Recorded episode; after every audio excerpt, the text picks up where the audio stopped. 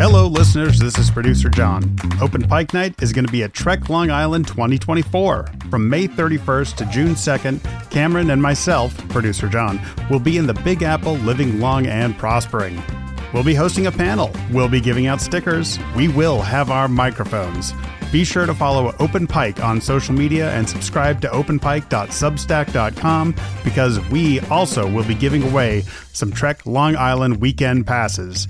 Trek Long Island is May 31st to June 2nd at the Hyatt Regency in Hauppauge, New York.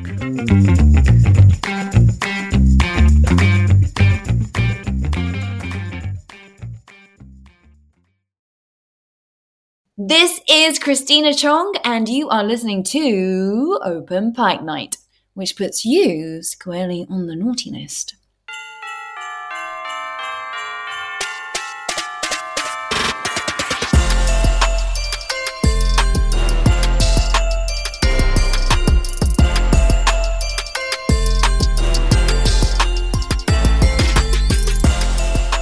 Twas the night before Stardate 2387.12 when deep in the Beta Quadrant, Little Gorn intercepted a subspace transmission. Little Gorn was very excited to discover that it was a special time for cheer and parties and gifts on Earth. Big Gorn let Little Gorn know that as members of the Gorn species, they would never have goodwill toward humans or their allies in the United Federation of Planets. Welcome to Open Pike Night, the strange Yule Worlds podcast where your calls are the prime directive. I'm your host for this Christmas special, Jesse, and of course, with me as always is the immaculate, the mostly present producer John T. Bolds. Producer John T. Bolds, how are you feeling? Uh, I'm feeling not great. Don't get the flu, kids. And of course, to round out our special little committee here is Cameron Greenshirt Harrison of Greenshirt A Newbie's Trek through the next generation. Cameron, how are you feeling tonight? Ah, I'm, I'm feeling great. I could eat some cookies, eat some carrots, have a full glass of milk. And uh, just for tonight only, why don't you guys refer to me as Campus? Oh, like like a college. Yeah. Shit, I didn't think this through. Well, that's right. We have decided to gather some very big voices and some regular size voices like our own for a very special Christmas special this year because we just couldn't help ourselves and some really cool opportunities came up. So we're going to go ahead and dive right in. Yeah, let's start with a little letter uh, to to Santa. If we're Santa in this metaphor, I don't know. David Jones wrote into us. Uh, he said, "What's my favorite Christmas movie? It would have to be a few choices: National Lampoon's Christmas Vacation, Bad Santa, or the original Christmas Carol. Favorite Christmas song? Maybe the Run DMC song. LOL." Thank you, David. Good choices. Excellent choices. I think we're going to hear some of those uh, again as we go through. Yeah. I tried really hard not to duplicate any answers from the guests that I knew the answers of, but uh, yes, you will find there are some duplicate answers in here. We're going to be talking about all kinds of favorite Christmas movies, Christmas songs, as you heard. And of course, that means there's going to be some Christina Chong here, so keep your ears open. Well, let's just be let's let, let's just be honest with what's coming. Christina Chong is headlining this Christmas special of ours. We've got a three-part interview coming, so just keep listening. Uh, she keeps coming all night long. And we'll wow, phrasing. Yeah, no, please, nope. Just keep going. Just steamroll over that. But before we get to Christina, let's have a nice, warm, open pike night welcome to our very good friend and patron, caller Steve. What's up, Open Pike Night? This is Steve from Sincera, back from a long hiatus, and I came here to say one thing Die Hard is a Christmas movie. And now I came to ask one other thing, and that is what in the yippee ki a mother. Do you mean to tell me that Jesse has not seen the Die Hard franchise? I am boycotting this podcast until you do. Live long and prosper. Jesse, your viewing habits are starting to affect our download numbers. I, I do have a question though for Steve. How will you know that I've watched it if you're boycotting the podcast? We'll just have to announce on our social media feeds then. Yeah. pretty All much. right. Yeah. I guess I do spend some time on the social medias. Uh, yes, Steve, 100% Die Hard is a Christmas movie, and uh, and 100% Jesse does need to watch it, all of them. I say I haven't even seen all of them. I've seen the first four. yeah, I, I I'm just I'm not opposed. It just it kind of never happened naturally, but I know all about what is it, Nakatomi Plaza Mhm. and uh, the guy falling out of the window. The so I mean, like Alan that's basically God. most of the fucking movie, right? Hans Gruber. Christmas icon. Yeah, I feel like I feel like I've already seen it, but we have a lot to get through tonight, so let's go ahead and listen to part one of our Christina Chong interview. Christina Chong, thank you for coming to the Open Pike Night stage once again. It's great to see you. Great to be here. Thanks for inviting me back. Is Runa there with you? Is she awake this time? Yeah. Oh. Really, really. We've got to say hello. It's camera time. Oh, there she Aw, Oh, my Runa. goodness. Oh, she's even more adorable in person. All right. Well, we're going to do the Runa praise section right now then. Here is uh, one of our first clips. Yeah, Runa. We love Runa. It was so joyful to be able to dress Runa and such a great idea.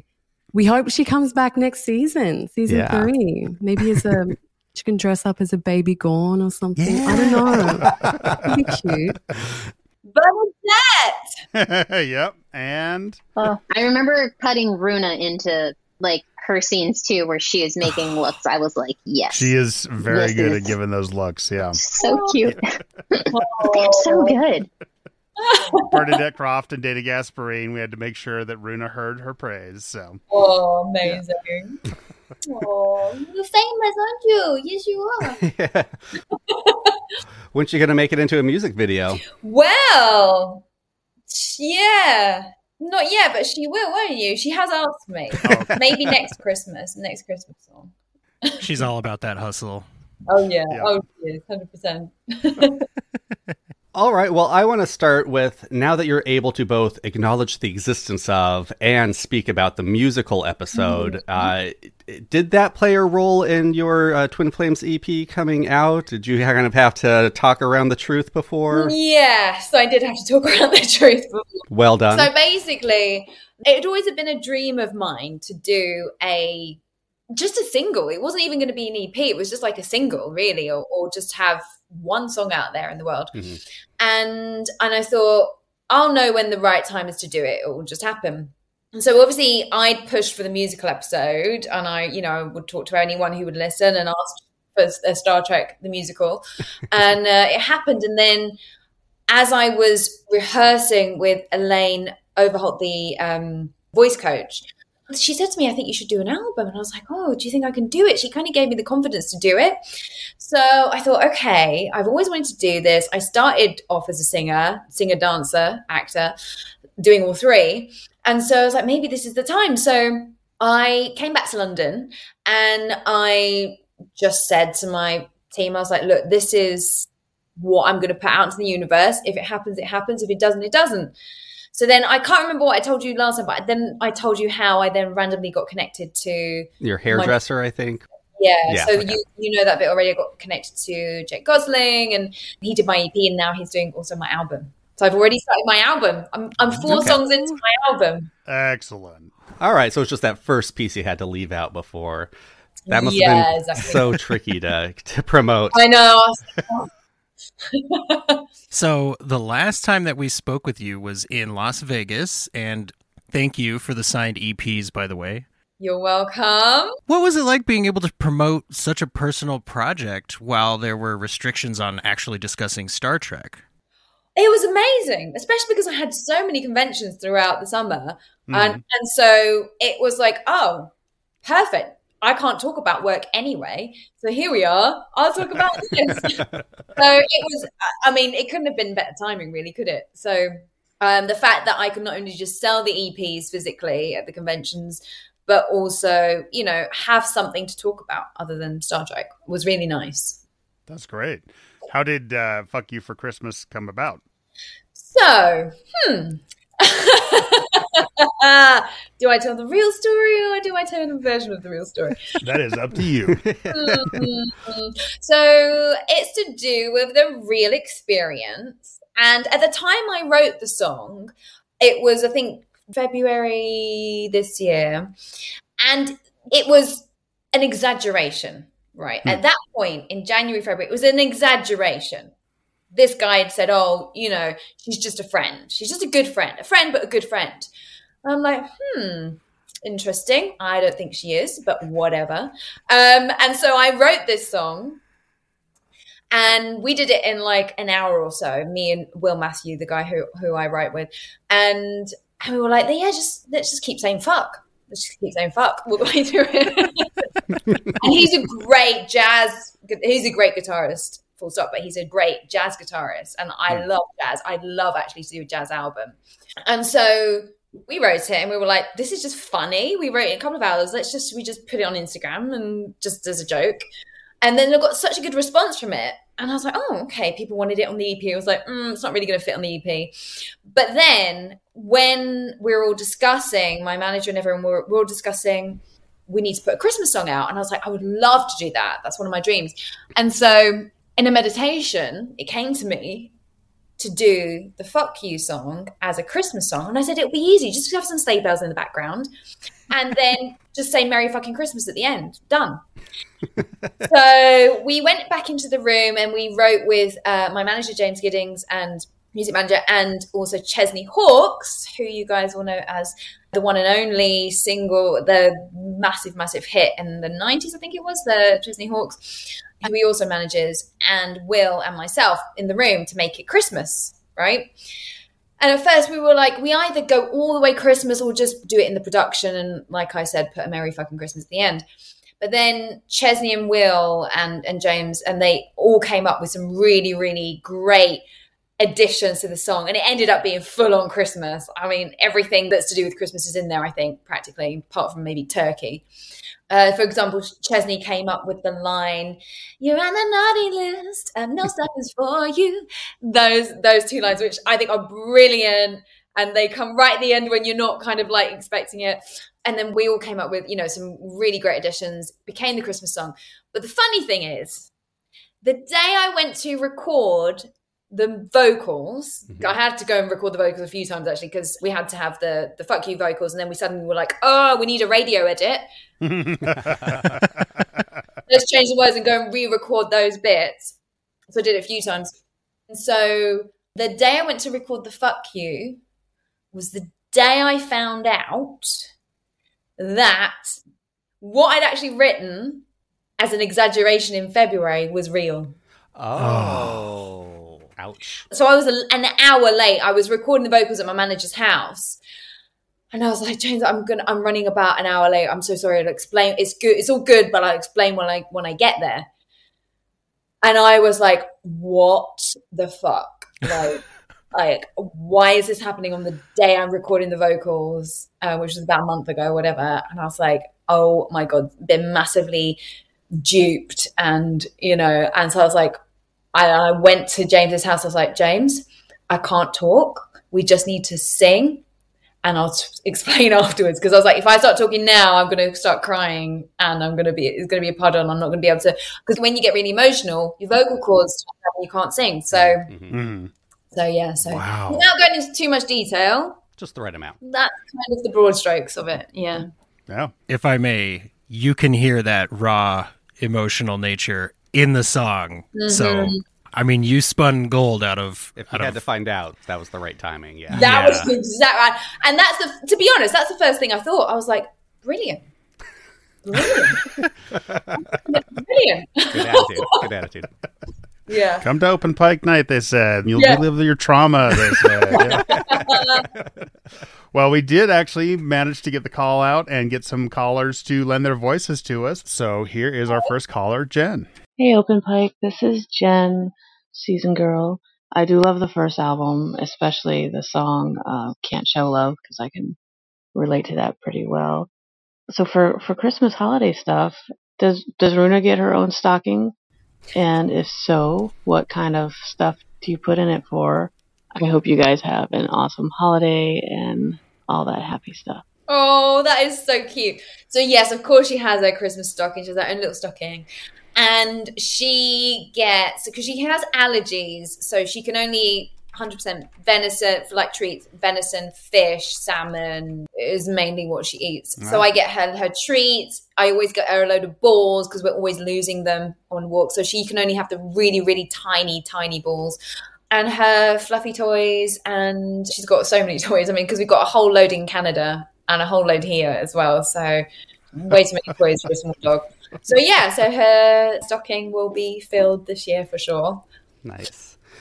My uh, we have a pet frog now because my son found it out at grandma's house, and uh, wow somehow the kids found a tiny, tiny stocking, and they're like, "Well, this is for Victor." like, all right, the frog's got a stocking. I'm still trying to figure out. This is new news. You didn't even Yeah, tell I'm- your co-hosts about this, man. the heck? So, if anyone has any ideas on what to put in a frog stocking, let me know.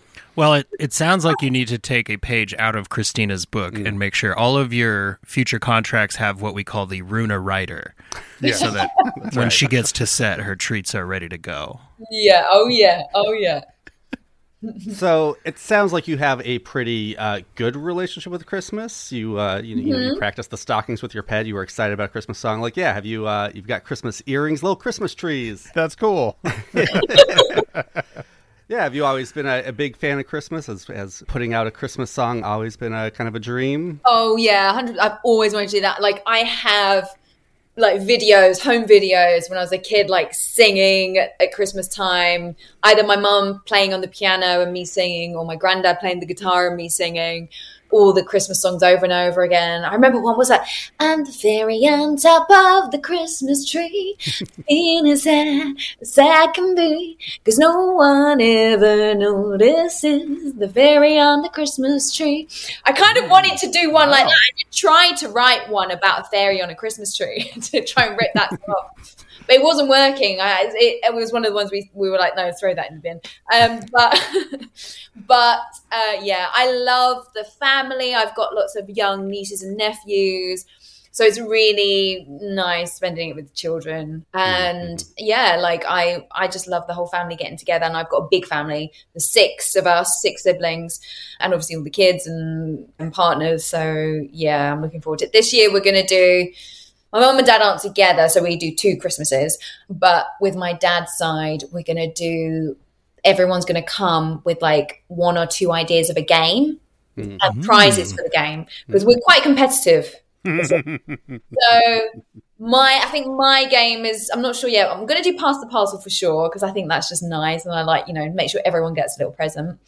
Pass the Christmas parcel, but then I need another another idea for a game. Uh, but yeah, so everyone will just come and bring. Gore and target practice. Ooh, go on target. Just Who's got the best hit single? Yeah. Yeah, that one, yeah, that one. That the only thing that would be over really quick. So I thought you came to win. yeah, yeah. Well, Christmas songs that that brings up a good point. Uh, you posted your Christmas playlist yesterday, day before, and we wanted to ask you what your top five Christmas songs are. Okay, listen, it's very hard to pick five. Okay, it's, I'm just I'm going to my notes here because um, I, and I can't even put them in order. Like, I mean, listen, okay, everyone's favorite Christmas, not everyone, but most people like Mariah Carey. All I want for Christmas. It's just the the opening. It's just it's just we all know it's Christmas as soon as that song starts. Santa Baby, which I must say, my song was inspired a little bit by.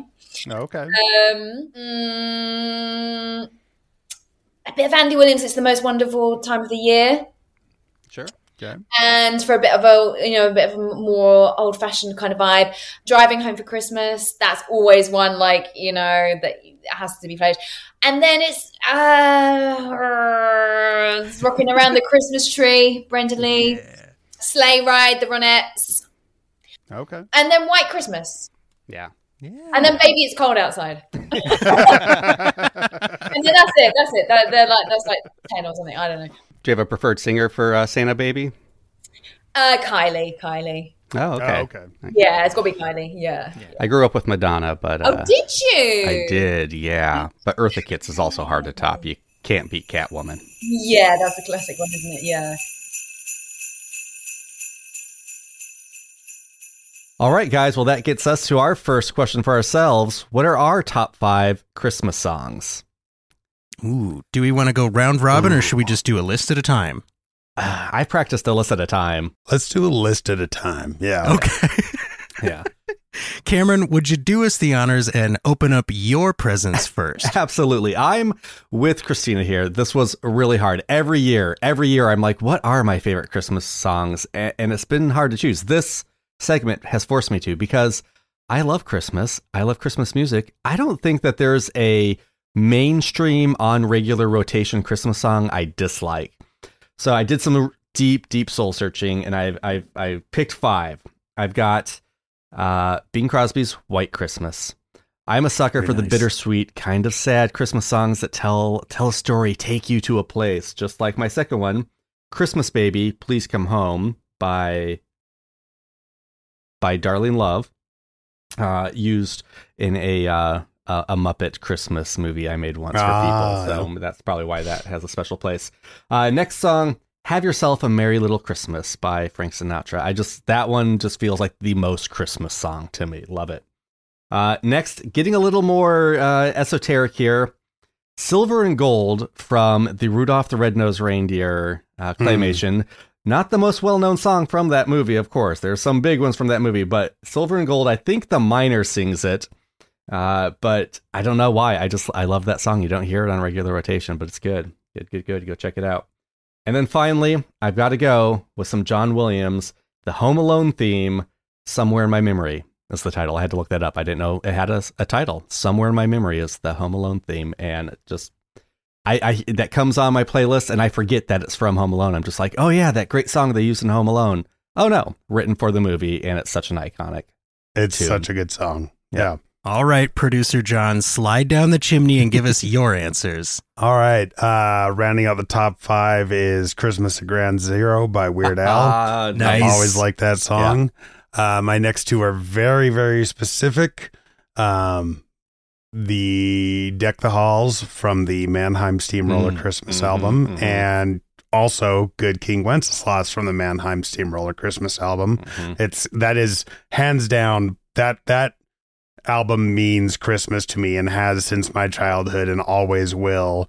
And those those synthesizers going, man. If you have not heard Mannheim Steamroller Christmas, go listen to it. A hundred percent. The only reason I didn't pick one of those tracks is because the whole album is just kind of one I know. to me. I yeah. yeah. Yeah, I was like, what what two are always like when I think that what are the two that pop in my head and those two are the first two. But that that whole album is Mhm. insane. Um and then my my next two are actually very generic and can be like it is a case by case basis for who's performing them, but Carol of the Bells I think is an absolute banger of a Christmas Mhm. song and then if you want to if performed right, Oh Holy Night makes me a big old mess every time, just blubbering, crying at that song every time. Mhm. So those are my top five. That's a solid fucking list, producer John. That yeah, that's that's gonna be a hard list to beat, John. Especially with my answers. You guys know me. I'm very I believe the children call it basic. Um But I, I'm just gonna open up with Last Christmas by Wham. Hey. I don't care No. Yeah. about Whamageddon. I don't care how many people hate that song. Like it is a classic for a reason. And I think until my next answer, this was the most modern song on my list, which of course leads me to all I want for Christmas is you. Yeah. Right? Because to to take a subject like Christmas and write something that puts you at the top of the charts every single year, like that's just an accomplishment. And I absolutely enjoy that song all the way through. My family loves the music video. My daughter loves to dance along to it. So I had to pick that. Of course, the one and only Mariah Carey. Now, this next one, there are two versions that I really like. Okay. So You're a Mean One, Mr. Grinch is an absolute Christmas classic, Mhm. right? There's There's no two ways about that. I really love the version sung by. Is it sung by Boris Karloff? He narrates it. He might sing it. it sounds like the same voice. The first version of this song that I love, of course, is the original from the 1966 animated Dr. Seuss's How the Grinch Stole Christmas, which I maintain is the best version of that story. Get the live action remake out of my face. I don't want to see the CG animated version of the Grinch. Only the original 1966 version lives in my heart. To parallel that, if you haven't heard the Gary Hoey cover of it, go check it out. It's all electric guitar. It is just so much fun and it just it works for me. I believe Thurl Ravenscroft, which is like the most amazing name ever. Wow. ever. Thurl Ravenscroft sang the Yeah. song. Like that's even a Christmassy name. Up next for me is going to be Carol of the Bells. John, as soon as you said that, I was like, I feel better now because I share good Mm. taste with John, and John is a good arbiter of taste. and then last on my list, not last in the rank, but just the, the fifth one that I came up with is Blue Christmas by Mhm. Elvis. There's Mm. there's something about a classic and that song, man, it gets you like like Cameron was saying, it's not necessarily the happiest Christmas song, but it really puts you in that mood of cold December nights. Mhm. So I had to go with Blue Christmas. Guys, this is a, a banger, I, I guess, a four, 14 songs because we had one double. So, yeah, Yeah. I- this is a great playlist, I think. Absolutely. I'll just give an honorable mention to the album A Very Special Christmas. It's a lot of 80s uh, covers of Christmas songs, uh, and it's it's really great. I think that I think Run DMC is on there, and Oh, yeah, uh, yeah. um, Madonna's uh, Santa Baby, and that I, I just grew up with that album, so that to me always is Christmas. All right. Well, let's hear from our next few callers on their favorite Christmas songs and movies. Hmm. First up, I think we've got Grayson. Happy holidays, Open Pike Night. Thanks for having me on. Um, I, I have a, a song and a movie for you, and neither of them are specifically Christmas related, but they are kind of seasonally related. So I hope that's not breaking too many rules. The first thing is a song, um, and it's called A Song for a Winter's Night, originally written and performed by Gordon Lightfoot, but it's the Sarah McLachlan version that just makes me feel so warm and cozy. It's it's like when Captain Picard gets the blindfold taken off in, in the Nexus, and he's in that kind of Dickens house with the frosted windows and the snow falling and a fireplace and overstuffed chairs and a cup of Earl Grey tea and and and Guinan reminding him that time has no meaning. That's exactly what that Sarah McLachlan song brings up for me. Um, except without all the damn kids. Get rid of the kids, and and that's the Sarah McLachlan song. Um, as for the movies, um, it's a Thanksgiving movie, not a Christmas movie that I love. But planes, trains, and automobiles always says holiday season to me. As a person who um, uh, frequently had to travel to multiple families in multiple cities for holidays, it really speaks to the dread that I start feeling in October, knowing the pressures and expectations of the holiday season are about to begin. Um, also, the scene where Steve Martin is renting a car, that kills me every single time. I think it's where I learned to love the F word. And in the spirit of that, merry effing holidays to all of you and to all a good night. And those aren't pillows. yeah, I just rewatched that uh, Thanksgiving week, and uh, who's who's uh, Doctor Crusher's friend from Remember Me, John? Dalen Quaice. Dalen Quaice is in there. He falls asleep on Steve Martin's shoulder, so uh, it's good to see. Good to see a TNG guest star there. Yeah, great movie. Great movie. I have to agree. Like it counts. Yeah. It, it's in the holidays. It totally counts. Thank you so much, Grayson. All right. Now let's hear from our good friend, Jen. Hey, Open Pike, this is Jen. My favorite Christmas song is probably "Mary Did You Know" Mm. because it's a it's a nice, smooth song. Um, my favorite Christmas movie is a toss up between Die Hard, which is a Christmas movie, or um, Emmett Otter's band. It's like a Jim Henson Muppets uh, stop motion animation. I guess I don't know what it would be. Little puppets. Um, definitely my favorite from when I was a kid. Merry Christmas, everybody.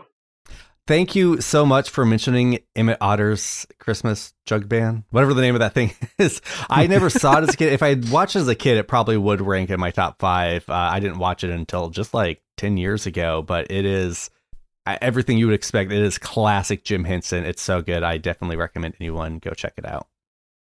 Man, who would have guessed that Cameron would love a Christmas movie with Muppets or puppets in it? What? That's crazy. That's absolutely crazy. And now we have a very special guest who recently joined us for our Stream of Thought series, where patrons can join and watch along live with a movie or TV show that one of the Strange New Worlds writers used as inspiration when crafting one of their episodes. And I just cannot wait for you to hear the answers from Onitra Johnson. As a little bit of a treat, Onitra, if you were to pick like maybe your top three to five Christmas songs, what would they be? I saw Grandma kissing. Wait, no, Mommy kissing Santa, not Grandma. Even though I guess that would be cool too. Is this before or after she got ran over by the reindeer? Yeah. I think that's why I was going to say that one next, and it just all did a thing. and anything by Mariah Carey. Mm-hmm. Yeah. song. Yeah, I love me some Mariah Carey. And I guess I'm kind of a Grinch. It was funny. We were on a production call the other day, and um, one of our producers like, "Let's sing Christmas songs." I'm like, "I'm out." This was So you're the mean one on set. I see. Unless they feed me. we got Horta burgers. Who wants Horta burgers? yes, it's got some sort of goo in here.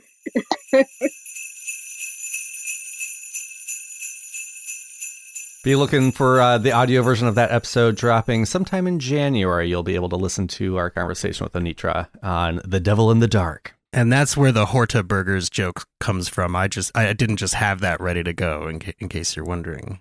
You got the punchline a month before you hear the setup for that. Yeah. Yeah. It's a it's a time travel joke. well, as you know, we cannot have Christmas without presents. I mean, you can. That's like the whole point of the Grinch, but we figured, you know, since we as Star Trek fans did get the very special present this year in the form of the season 2 Blu-ray deleted scenes, we figured we'll just pick our favorite deleted scene and talk about it a little bit. I think for me, it has to be the bar scene that got cut out of Under the Cloak of War. This is right after Ortegas storms out, and I believe Chapel and then Mbenga end up following her. And they kind of had this little meetup at the bar, and it shows that once it's just those three, they're totally fine. Because, again, with the theme of the episode, they're veterans, so they get it. And they fully understand why they had to leave, and they share a drink it's a really warm scene. It almost has a Christmas feel to it, but I totally get why they cut it. It it it adjusts the pacing of that episode just a little bit too much, I think, but I am very glad that we at least got to see it on the Blu-ray. I agree with that. And it's the only Mortegas deleted scene we got, too, isn't it? Mm-hmm. Yeah, I did put in my notes. I can't believe they cut an Ortegas scene. but but then I slowly realized why they did it. So I, I will be okay eventually. I, I've super enjoyed Spock trying to chew gum. Yeah. That was just, we heard about it. We got to see it. The payoff was there. Of all the scenes, if I could only put one scene back in, I think I'd, I'd make an argument for that scene staying in. Yeah. It was. Uh, yeah, I, so I think it would fit, and I think it would work. I have to assume it was only cut for time. I wonder if it was only cut very well because it definitely looked like Ethan Peck was corpsing there at the end. Like that was that was Ethan laughing. That was not Spock.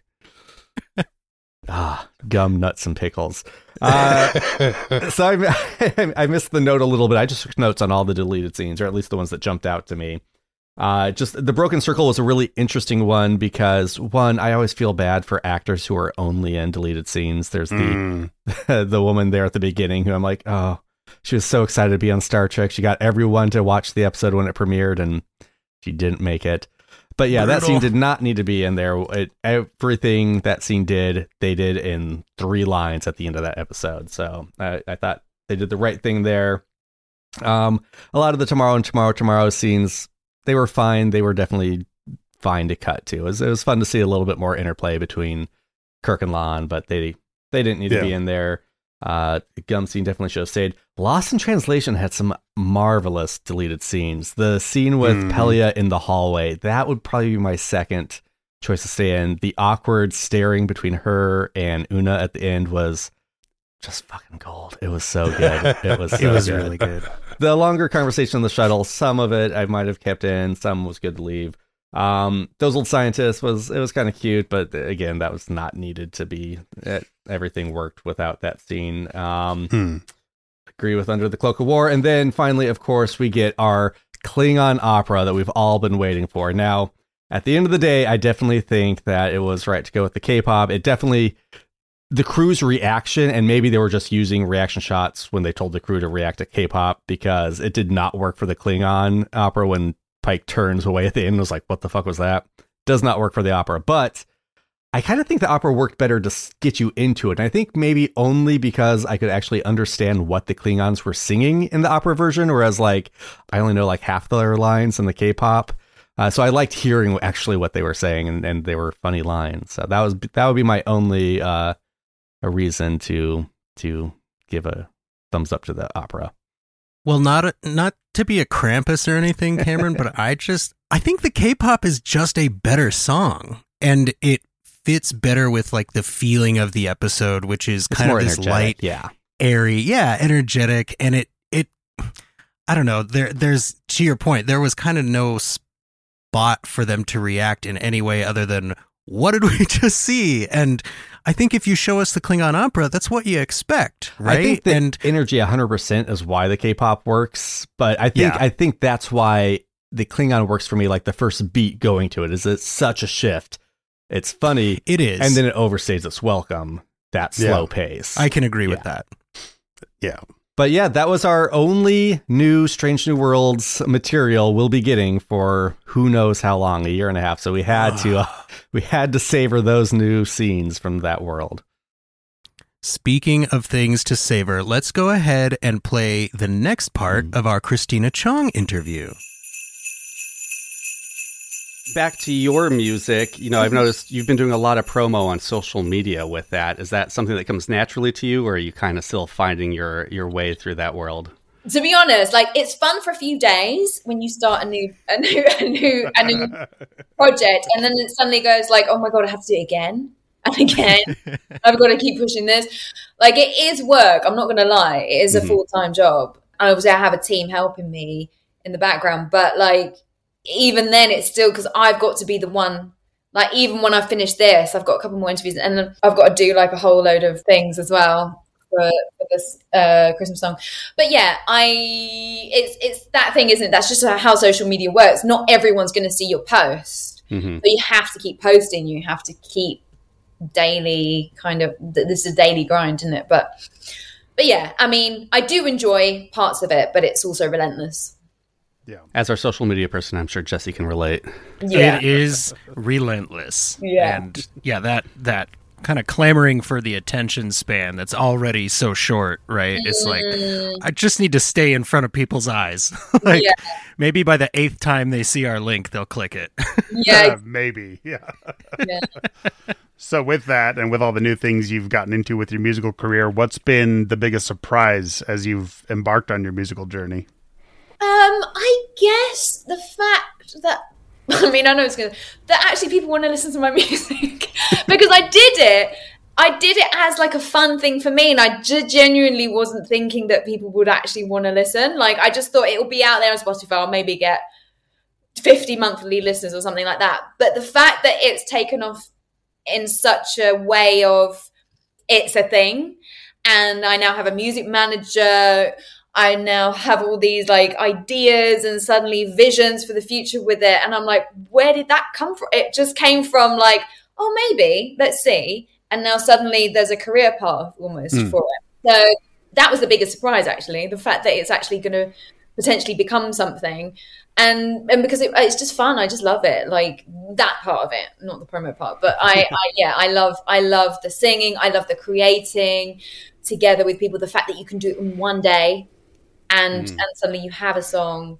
Um, I haven't got to uh, performing live yet, but that will be for next year. Like I definitely want to build up to that and get to a point where I'm comfortable with that. Learning the guitar so I can start writing my own stuff by myself. Mm. You, you only Mm. need to learn like a few chords, right? I normally I need somebody with me.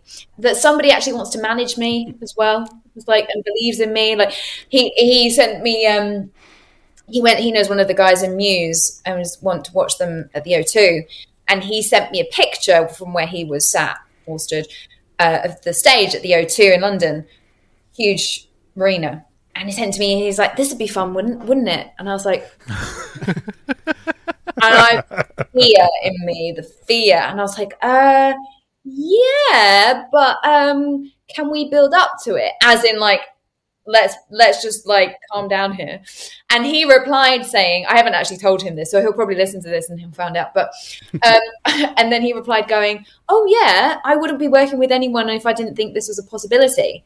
And I was like, "No, that's not what I meant." He thought, "Yes, let's build up to it." But I was like, "No, no, no." So, so that's kind of in my mind now, and you know, there's so many things I'd love to do, and, and I and I just feel like I don't want to pigeon myself with my sound.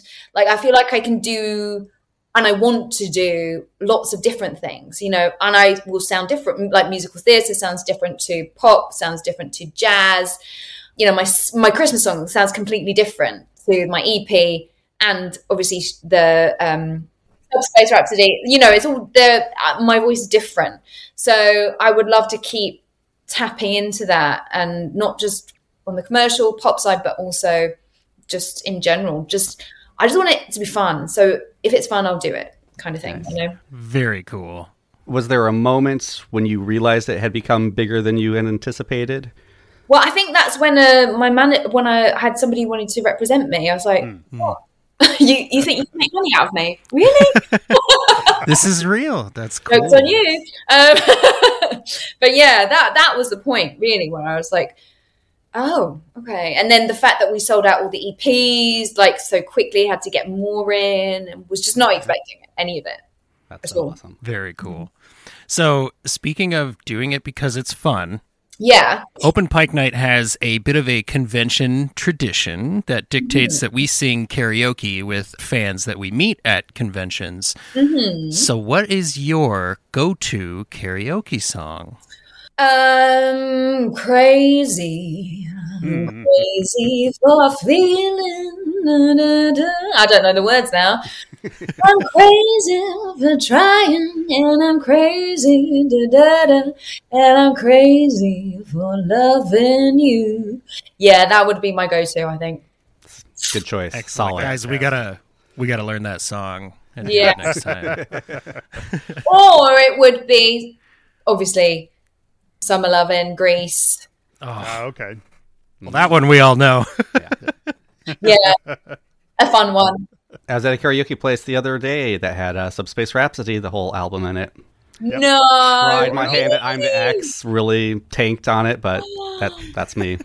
Wow. I tell you what though, how would that feel would be is a freaking hard song to sing at oh, karaoke. I mean Oh, yeah, I wasn't going to attack good that luck one. to That anyone. I mean, I if I, even I could pull that off at karaoke. All right, we have another caller here. Here is Abby returning to the Open Pike Night stage. Hey, hey, Open Pike and Christina. It's Abby Summer from the First Flight podcast. So nice to talk to all of you again. As this year draws to a close and we're in our festive, reflective time of the year, I know I always look back and think about something that I might have learned over the past year that I want to carry with me into the future. Now, it doesn't have to be something big and earth shattering. It could be something silly and little, like learning how to poach the perfect egg. So I'm wondering, what have you all learned throughout this year? Christina, this is for you mostly, but gentlemen, you're welcome to answer as well. What's something you want to carry with you into 2024 and beyond that you have gotten from this year, 2023, which has had quite a lot of ups and downs? I hope this finds all of you and yours well, and we will talk soon. Great question, Abby. Um, yeah, so for me, huh, this is quite interesting. So when I was a little girl, I think I was eight, when me my granddad was kind of like my, you know, idol when I was a little girl. Like I loved him. I would go everywhere with him. We lived with him for a period of time. And when I was eight, he left my gran for for another lady, and kind of cut me off. That connection that I had with my granddad mm-hmm. kind of went, and I was very traumatized by that as a kid. I was really upset, and never really had a relationship with him ever since then, up until last week when I went to because I and you know and he closed his heart. I did see him a few times here and there, but it was never the same. Like he closed off his heart and I had closed off my heart, so it was all Mm. very surface level. That connection had gone, but I always held out hope that it would come back one day. And I think part of why it wasn't allowed to be there between us is, you know, when you've cheated, I guess, and, and gone with the new the new family, the new life, there's obviously fear in the new relationship that you, either you could go back or you could cheat again or you know so obviously the new lady i was never allowed to be on my own with my granddad ever again after that mm. point. So mm. i could never gain that connection and i and i still hope that one day it would come back and i'd have the opportunity so anyway last week my mum he's has dementia now and um and his wife wanted a bit of respite so he went to a care home for a week and I just saw that as my opportunity. I was like, this is the time when I can be alone with him.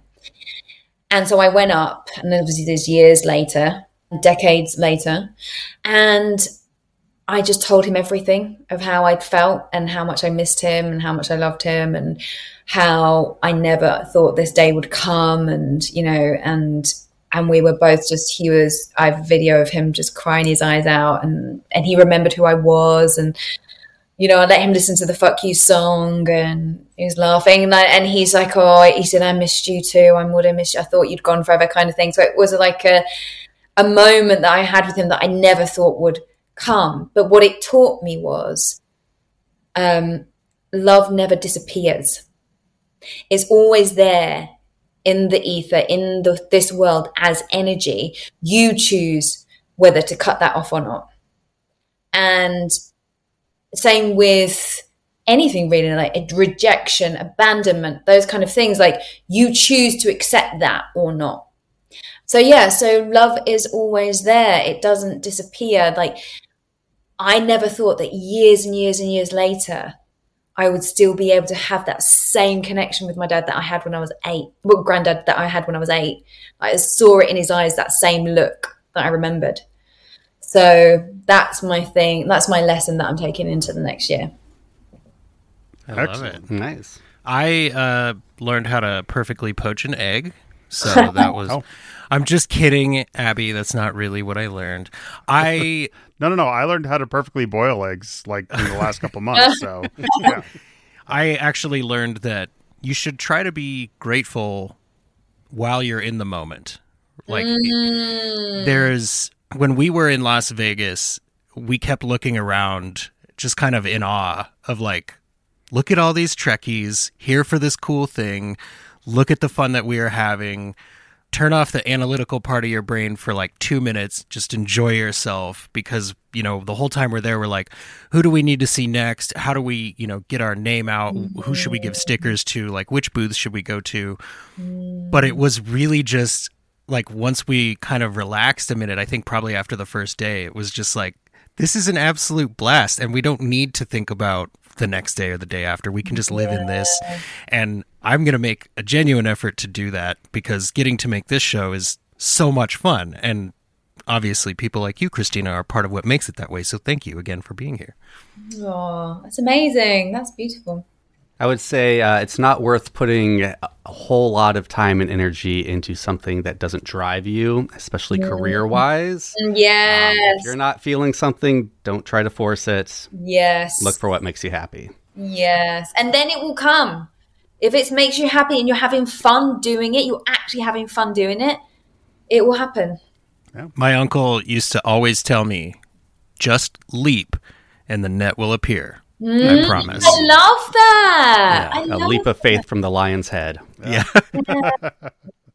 I definitely learned there's no beast that's too big to be eaten with enough small bites. Like, it, no matter how daunting something is, like, keep working at it a little bit at a time, and you'll get through it.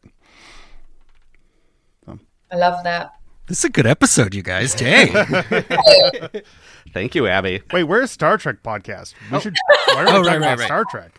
right, right, right. Well, I don't think we mentioned it hardly at all, have we? Nobody does it like Christina Chong. Am I right, gentlemen? I mean, seriously. Nobody. This Except is, it was so fun to talk to her again. yeah. And she had the Christmas outfit on. It was she had little Christmas earrings. We got to see Runa. I mean, it was Runa. it was Yeah. like a whole other Christmas present. It really was. Hundred percent. And you know, every time we this was only a forty-five minute chat, and we still got some like deep stuff from her, like some stories. Yeah. These people have stories and know how to tell their life stories. Thank you, Abby, for your question, which really brought a lot of that up. Uh, let's just jump to your call next. Hey, hey, Open Pike. It's Abby Summer from the First Flight Podcast. Happy and merry, whatever you and yours celebrate, and to all the other people listening out there. I just have to throw in here that I am not the world's most festive person, but I have two things in the holidays that I always love. One of them is Muppet Christmas Carol. The Muppets are another huge love of mine, and that is the perfect version of a Christmas Carol, and I won't hear any other talk.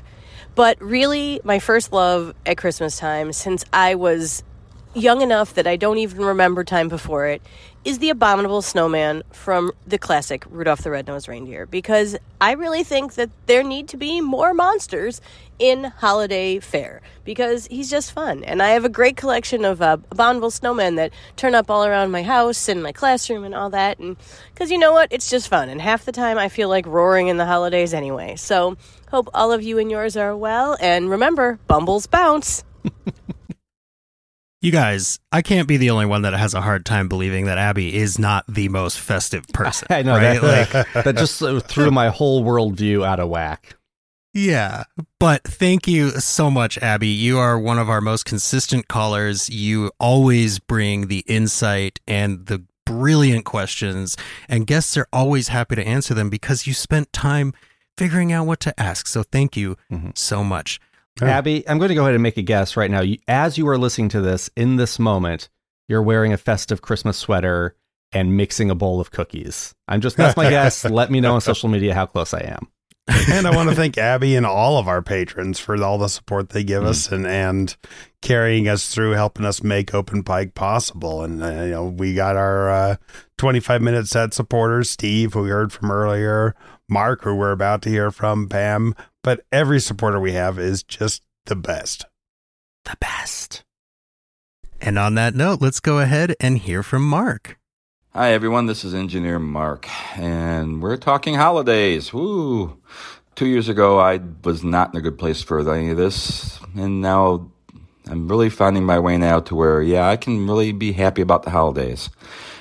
Yeah, there are two parts to it. There's the movies. There's Die Hard, which, yeah, isn't really a Christmas story movie, but I really feel it is a holiday season movie might be the best way to put it because it's set there. There's a lot of lines being thrown around that all tie to the holidays. It's it, it's become a tradition to watch it over the holidays. It really has.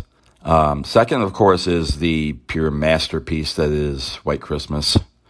Uh, Irving Berlin, genius on all the music.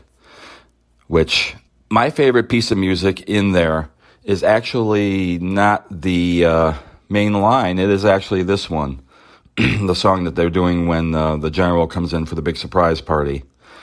We'll follow the old man wherever he wants to go, long as he wants to go opposite to the foe. Serious emotions when I watch that. It's been that way since as long as I can remember, not just after Mary. No. I hope you all have a fantastic holidays, happy new year, and live long and prosper. I can't remember the last time I saw that movie, but man, Mark singing that, I was like, oh yeah, Yeah, that is a good song. I always forget that's how it starts. I remember the last time I watched it, it was about five days ago. I was watching it. Didn't finish the whole thing. Made it about halfway. Uh, but my kids were like, "Dad, why are you watching these old movies?" but I did just hang up a Star Wars poster in my son's room, which uh, features Peter Cushing and Alec Guinness. So jokes on you, kid. Got him. That's right. Take that, child. All right. Well, then let's go ahead and get the rest of Onitra's Christmas favorites from our recent discussion with her. some of the folks in our Discord server have been like binging Dan Jeannotte Christmas movies, rating them against each other, putting all their favorite parts in the chat, that kind of a thing. So they don't have to be specifically Dan's movies, but two or three of your favorite Christmas movies, please, Onitra. So my favorite one is I hope I have the title right. It's the Christmas story. The one where he's Yeah. like he gets the BB gun. Oh, yeah. You gotta With shoot Ralphie. your eye out. yeah, I love that movie. it's so great. Um Die Hard's my other Heck one. yeah. Nice. It is a Christmas Aw. movie and I love it. I think Gremlins is a Christmas movie too, didn't they? Wasn't that That during is my number one Christmas movie, which uh, I will be Oh. or will have revealed on on our show. Yes, Very cool. It's, it's so great. it's uh, that that movie is insane. Spoiler alert! right, spoiler alert. Yeah. No kidding. I am loving all the Die Hard love people are getting. We are have the right crowd as, as our listeners. And now we have a very special non holiday guest just to give you a little bit of a break if you're one of those people that is like, are we only going to talk about Christmas and holiday stuff here? The answer is no. We have a very special guest here that Cameron was able to get a little bit of a conversation going with while he stood in line to meet Rebecca Romijn, Una Chin Riley. Hey everybody, so I'm in line waiting to get Rebecca Romijn's autograph on our Ad Astra poster, and I've got some fans here. Hi, sir. Have you watched Strange New World? Yes, I've seen Strange New Worlds. Uh, I was actually in an episode of Strange New Worlds. Uh, I portrayed uh, Commander Ransom. Commander, oh, I, I didn't quite recognize you. I'm sorry. Yeah, that's okay. My name is Jerry O'Connell. I'm in. I'm in um, lower deck. Jerry McDonald? Jerry O'Connell. O'Connell. Okay, okay. O'Connell. I'm. I played, O'Connell. I played Ransom. I'm a number one, same as my wife Rebecca Romijn. That's a Star Trek show too, right? Lower Deck. Yes, it's the animated series. Uh, some would say it's the funniest, sharpest Star Trek show on currently. You and a couple other people. Yeah, some big stars: Tawny Newsome, Jack Quaid, Eugene Cordero. Oh, they were on uh, Strange New Worlds, weren't they? They were on Strange New Worlds. So was I. My character Ransom was on Strange New Worlds. And I have to say, your uh, line of uh, numero una being the hottest commander was amazing and very well delivered. Uh, for everyone listening, this was a joke. We're uh, we're we're ex friends. I'm not allowed. It's not Twitter anymore. It's ex friends, right? Yeah, we're we're friends on X, and uh, we're here at uh, Rose City Comic Con. Everybody. Exciting. Thank you for talking with us. Oh, thanks, man. I love your feed. I thought he was breaking up with me there for a second. Ex I got to be honest. The first time I heard that clip, I was like, Cameron, what are you doing? like, like it's a good bit, but like, can you keep it going? It sounds like he could get mad at you, but man, what a great, great little snippet of an interview. Really well done, Cameron. he was just a pleasure. He was just hanging out in the crowd, taking selfies, having chats, signing things. Uh, yeah, complimented uh, our our feed there at the end. He likes following us on Twi- It's Twitter, Jerry. I'm sorry, I'm going to disagree with you there. But yeah, and then yeah, very game to do all that, and uh, he was he was a great guy, great guy. If you're ever uh, get to go see Rebecca Romijn at a Comic Con, I hope Jerry is there to keep you entertained in line. Very clear why Anson Mount is such a big fan of Jerry. I mean that that sounded like it was a ton of fun. Yeah. S- Speaking of a ton of fun, let's go ahead and hear the last part of our very fun interview with Miss Christina Chong. Jumping back into season two, Christina, how when did you learn that you would be getting uh, your whole standalone episode?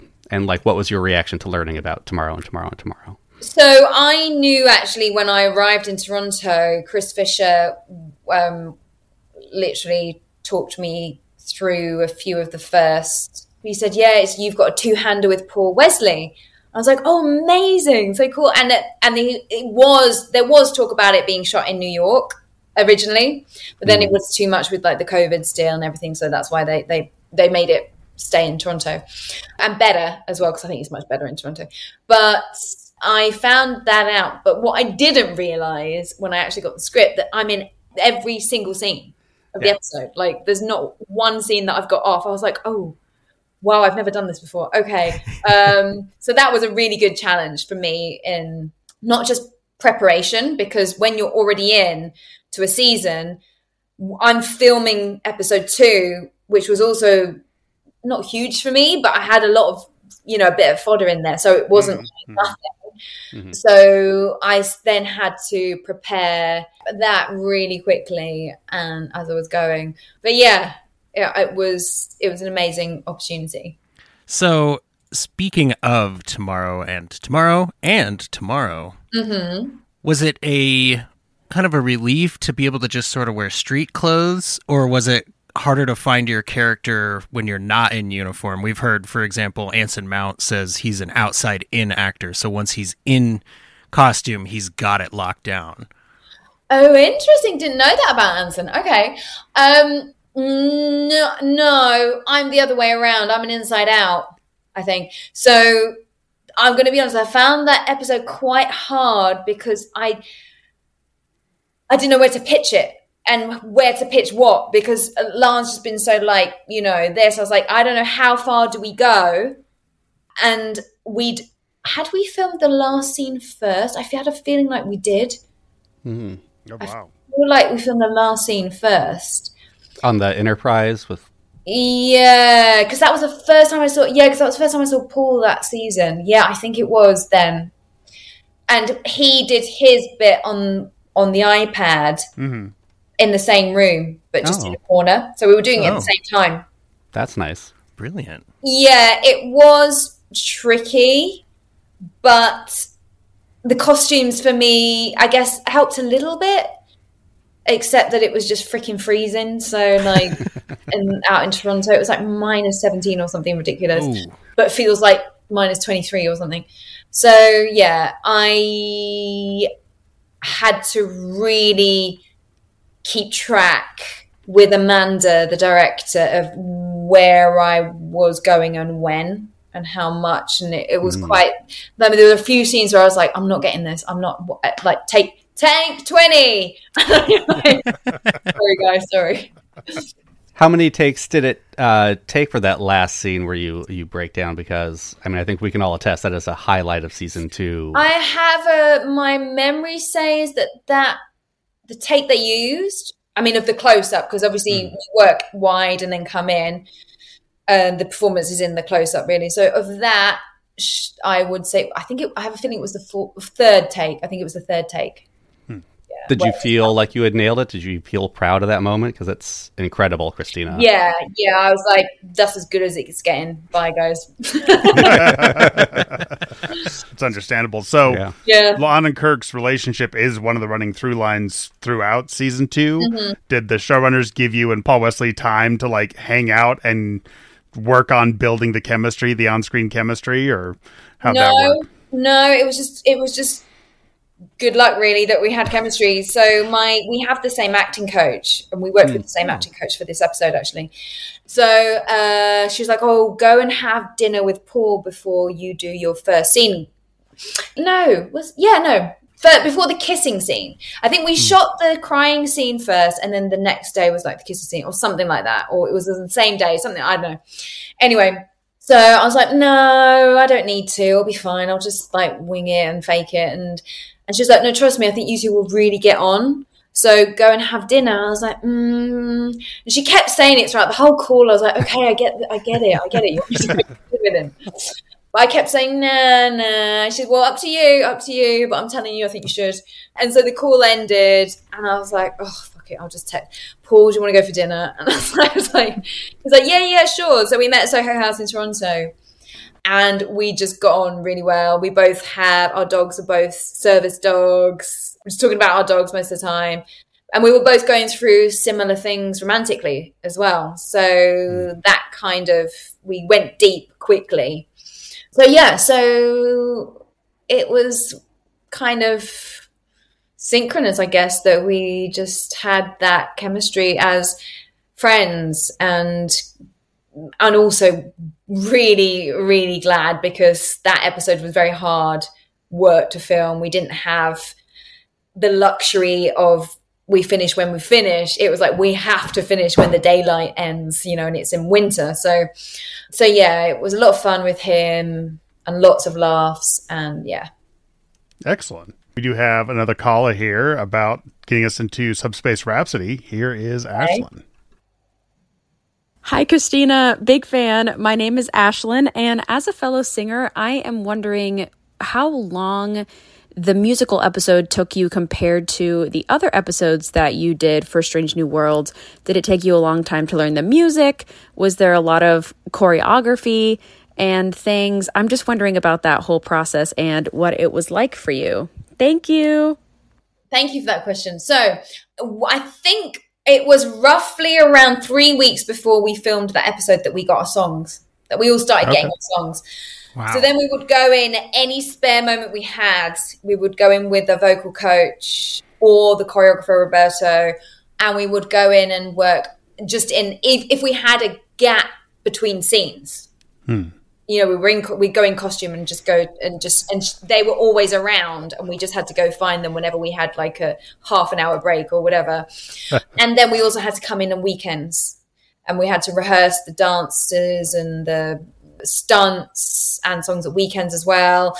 We also then had to record them. So we only had, because we had to record before we filmed. So we only hmm. had really two weeks to work on the songs, maybe two, three, two and a half weeks before we then had to start recording them in studio. And that was for me that oh, I knew this would happen, but I can't remember if it's actually in the show or not, if they used that take. I don't think they did, but it might be on the CD. But when I sung the song the whole way through, I knew because it was such a big thing for me that my whole career had come 360 and that Star Hmm. Trek had given me this gift. I knew that when I was when I would, would be in the studio recording this, that that last moment would make me cry, and it did. And there is that, and it's real. That that thing is like me just breaking down in that studio because it was such a big thing for me to be able to finally live out a dream. You know, yeah. That's Nice. really cool. Mm. Very cool. So, outside of how would that feel? Mhm. If you had to pick a favorite song from the musical, what would you pick? Um. Da, da, da, da, da, da, Yeah. da, da. I think that's Tom Polchi's favorite too. Dun, dun, dun, Ooh. dun, dun. Jess's song, I love it. Oh yeah, It's so good. It's very good. Yeah. All right, I'm going to try to squeeze a quick question in, actually, because I have to know. I've got you here, Christy. I, I know you were in a deleted scene of The Force Awakens, Star Wars. uh, I don't know if there's any more you can tell us that you you haven't spoken about before, maybe just what the audition process was like for that. I went because it was like because it's all so top secret, especially back then it was as well. I Sure. don't know if it is now, but they were all like dummy sides. I uh, I just remember it being red paper and being loads of people that I knew were there, and we just there was no. It was like a I can't even remember the name of what it was, but it was everyone got the same sides, Hmm. no matter what we were auditioning for, kind of thing. Mhm. So yeah, so that I think I only went in once and then they offered me. Oh, but it was a tiny role. It was like a glorified extra, you know. But I still got to work with JJ. Abrams. I was on the set the first day of the shoot, working with JJ Abrams, and had to like cry and break down, like for real, in just like that. Like you know, he was like, "Right now, can you just cry as if you've just lost your son?" I was like, Oh wow. "Yeah." and then sure, J.J. Abrams. and action. yeah. And then I had to refilm those scenes. So I was out in Abu Dhabi in the middle of the desert, and then I had to refilm them in London at Pinewood Studios. So I got paid twice for that job. And still Nice. Can't complain. Get Yeah. paid twice and you're not even in the movie? Like that's that's a high bar. And I get residuals. I get residuals for That's it. brilliant. Really? I'm gonna go stream it right now. Exactly. So I know it's very early on in the production. Do you have any uh, one word teases you would give for season three that won't tell, won't spoil anything, but just one thing where when we see it, uh, like last season, Bill Wolkoff gave us go, and when we saw Spock sit down in the chair and, and give the warp order, we saw it said, "Ah, that's what he meant by go." Do you have any uh, one word teases for season Yeah. three? Dun dun dun. Ooh. Perfect. Perfect. Thank Love you. Love it. Love it. Oh man. Well, I will be listening for "Fuck You for Christmas" and future Christmas movies. I hope it makes yeah. some appearances. Oh, I can- man, yeah. and forget you for Christmas for those who've got children and for those Yeah, who for future Hallmark movies. Yeah. Yeah, exactly. Keep your ears open, Dan Jeannotte. Yeah. yes, Dan Jeannotte and your Hallmark movies. Yes. Thank you very much for joining us today. We really appreciate it, and we hope you have a very Merry Christmas. You too, guys. Thank you so much. Pleasure as always. Happy filming. Yeah, Thank good luck with season three. Yay! Thanks, guys. Take care. Bye. Bye. Bye. Bye. I don't know if we can classify that as a one word tease, but still very exciting nonetheless. Some sort of big reveal. What do we think it could be? I I gotta say, like, I feel like the NDAs may be stronger for season three than they were for season two. Like, everyone that we ask is really has a moment, and and you can see this look on their face, like, oh wow, what can I even say? But yeah, I mean, it sounds like the drama and maybe. Maybe guys, maybe we'll get a mid-season two-parter here. Like Mm. any chance of a cliffhanger that we get resolved the following week instead of a year and a half later? That'd be pretty cool. Mm-hmm. Mm-hmm. I am totally here for it. You know who else is totally here for us? Is our friend and caller, Newman. Hi, Open Pike Night. It's Newman the Space Hippie from the Movies for Days podcast. You may or may not know that I am a big fan of horror films, a big fan of holiday horror films, and so one of my absolute favorites that I would love to recommend to you is the 2015 Canadian horror anthology, A Christmas Horror Story. This movie has absolutely everything you could want in a Christmas horror anthology. You've got Santa fighting a bunch of killer elves who have become zombified and are attacking the North Pole. You've got true crime filmmakers going into a haunted place to investigate ghost stories and getting more than they bargained for. You've got changelings. You've got evil Krampus destroying an entire family in the middle of the woods.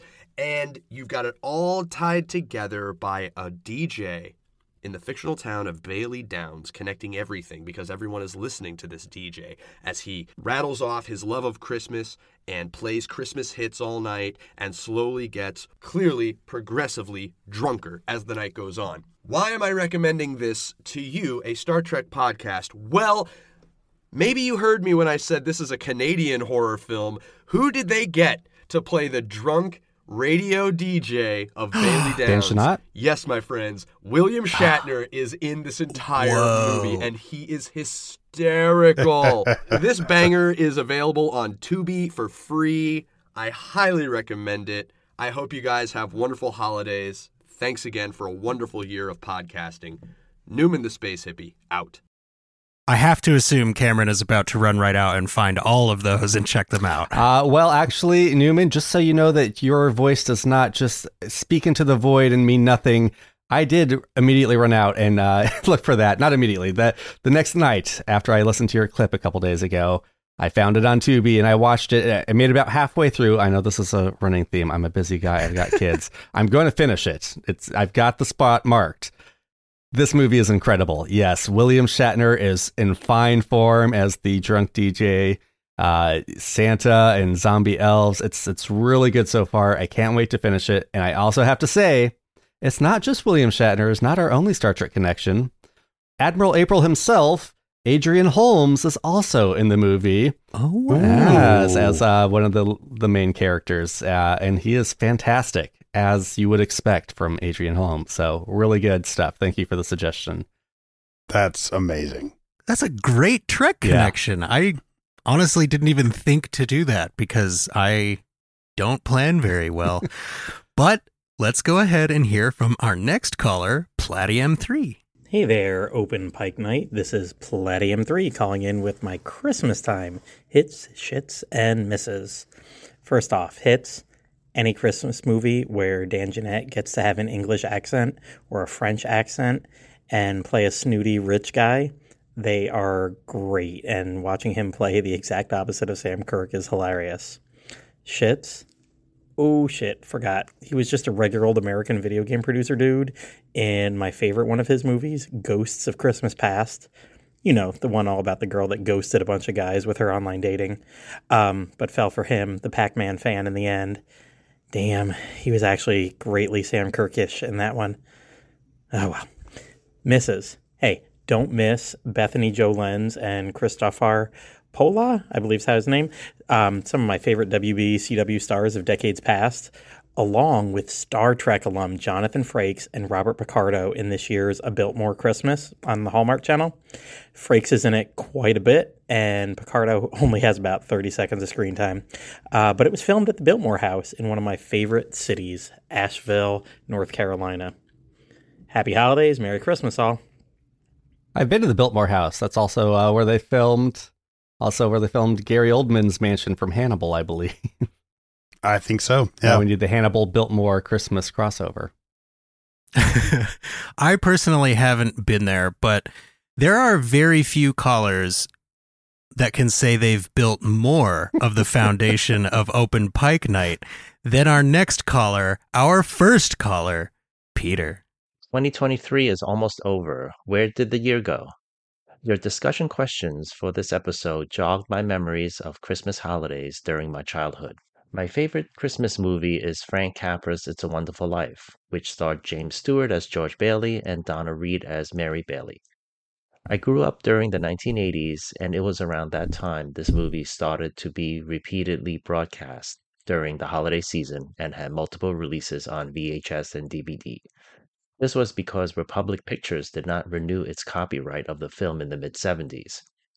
The film's themes of self sacrifice and one person making a difference, which have been covered on Star Trek, are timeless. I'm also reminded of the Christmas episodes of TV shows.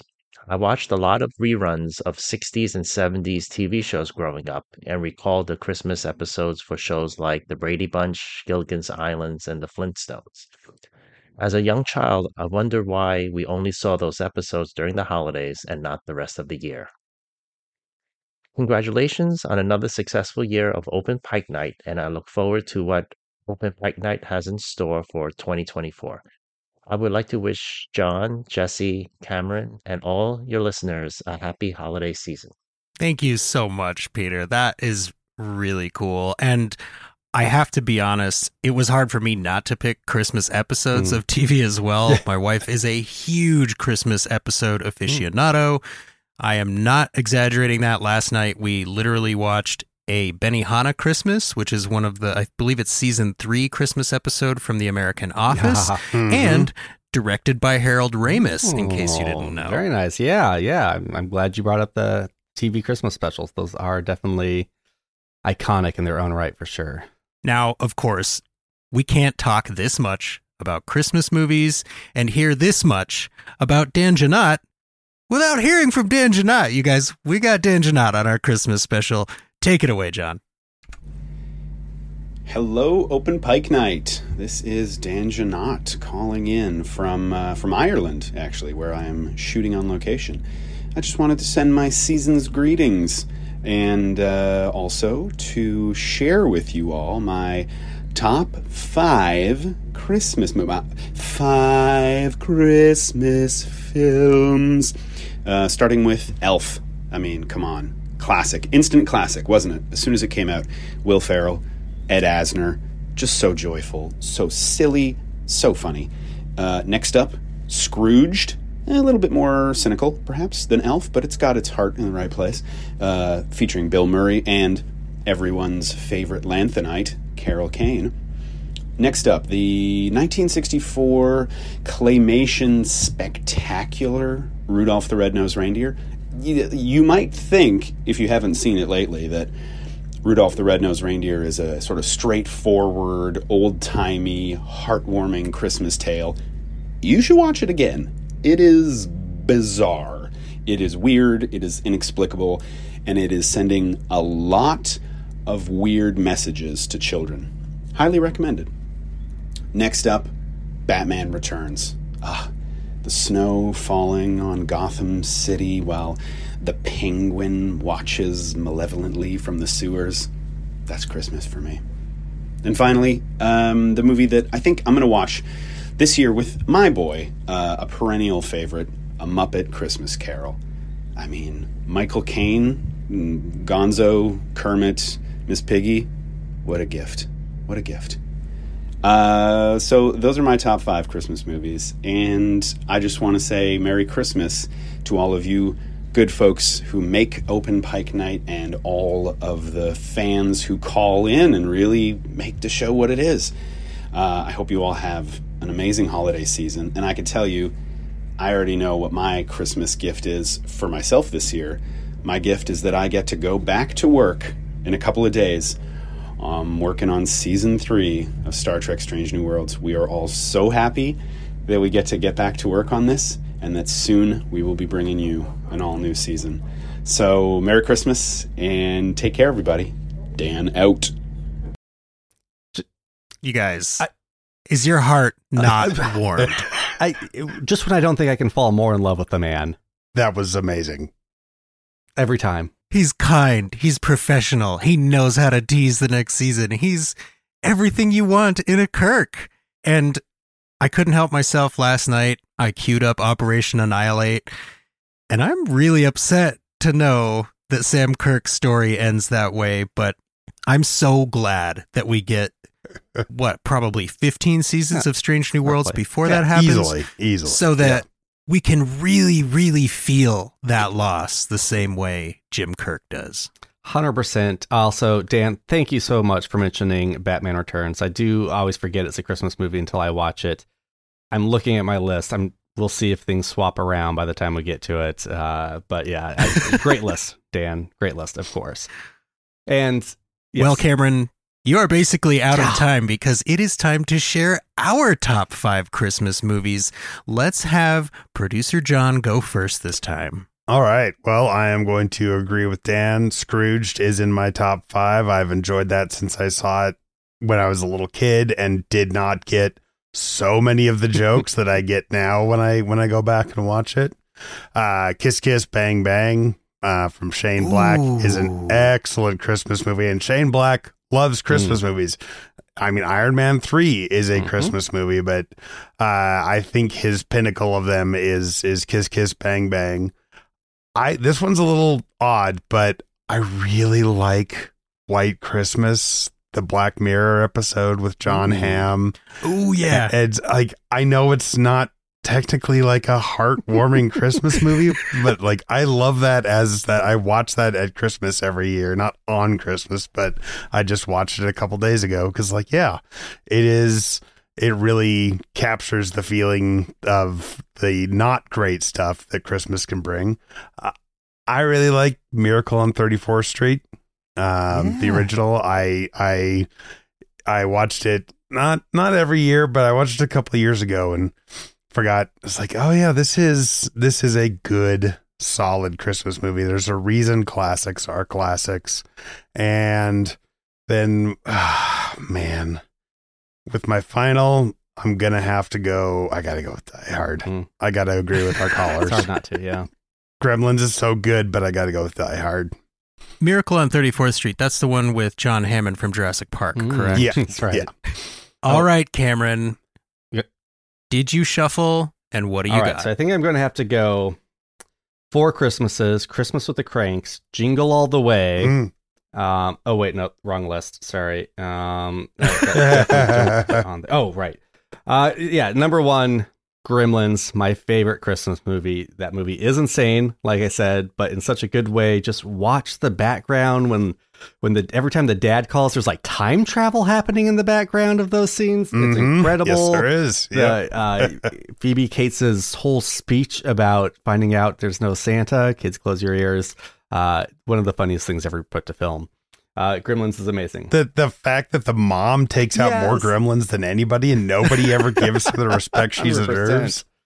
Uh, so Gremlins number two. I had the theme in my music top five. Got to have Home Alone. I just watched it again the other day. It's it's so good. All the Looney Tunes slapstick humor works because of the heart of that film, because of the scene between him and the old man in the church. Like without that Oh, scene, the movie falls apart. But with it, it's Christmas gold.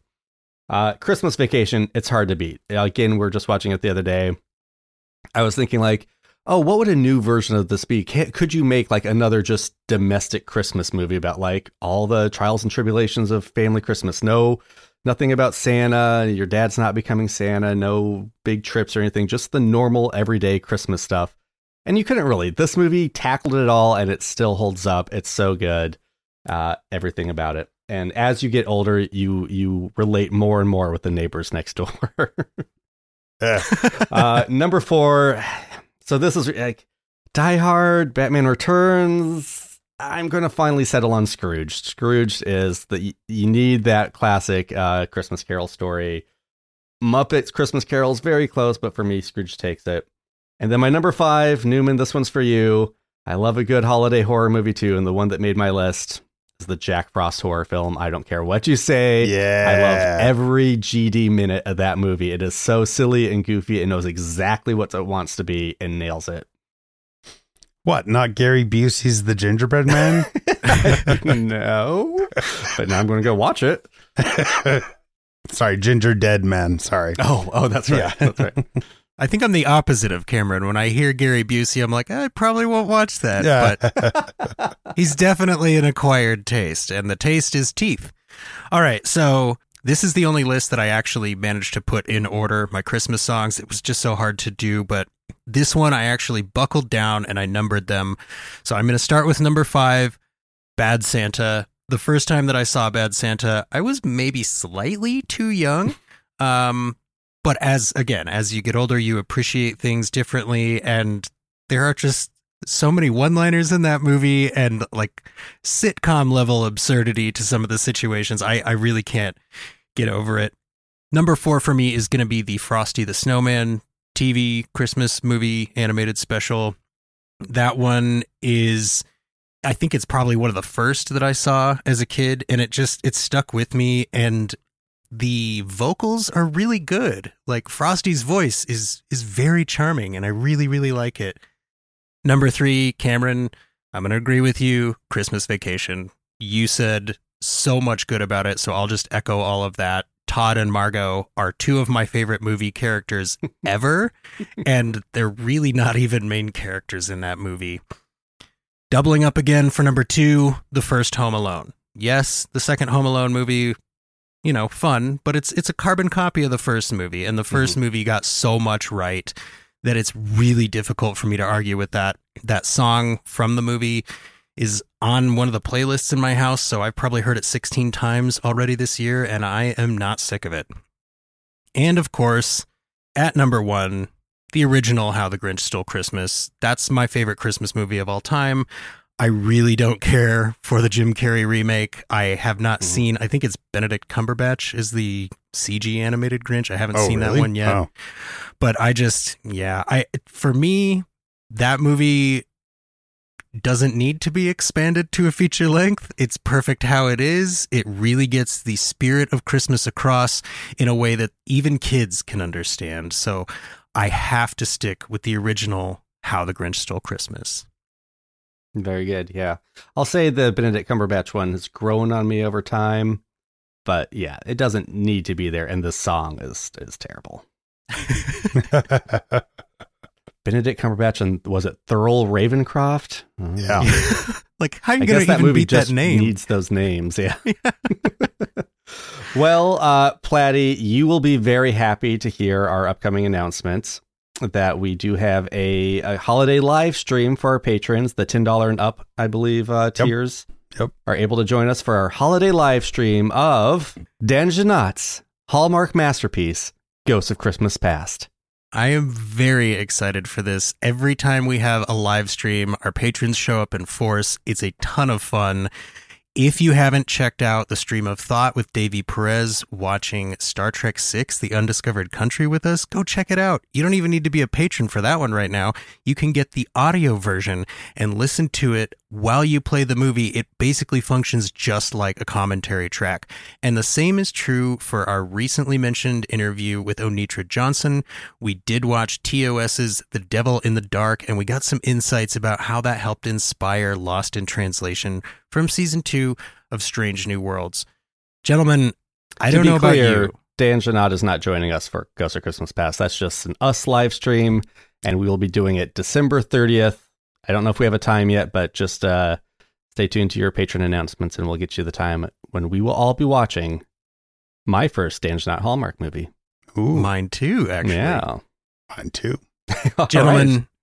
I don't know about you, but I have presents to wrap. I Mhm. have cookies to bake. I don't have any decoration left to do, but I have a ton of food to cook and a lot of schedules to coordinate for this upcoming holiday. So I think it's probably time that we go ahead and get on out of here. I do just want to say one more time thank you to all of our amazing Strange Yule World's Christmas special guests, Christina Chong, Onitra Johnson, Dan Jeannotte, and of course, all of our wonderful callers. Oh, and Jerry O'Connell. Who doesn't even know Jerry he was joining us for our Christmas spectacular.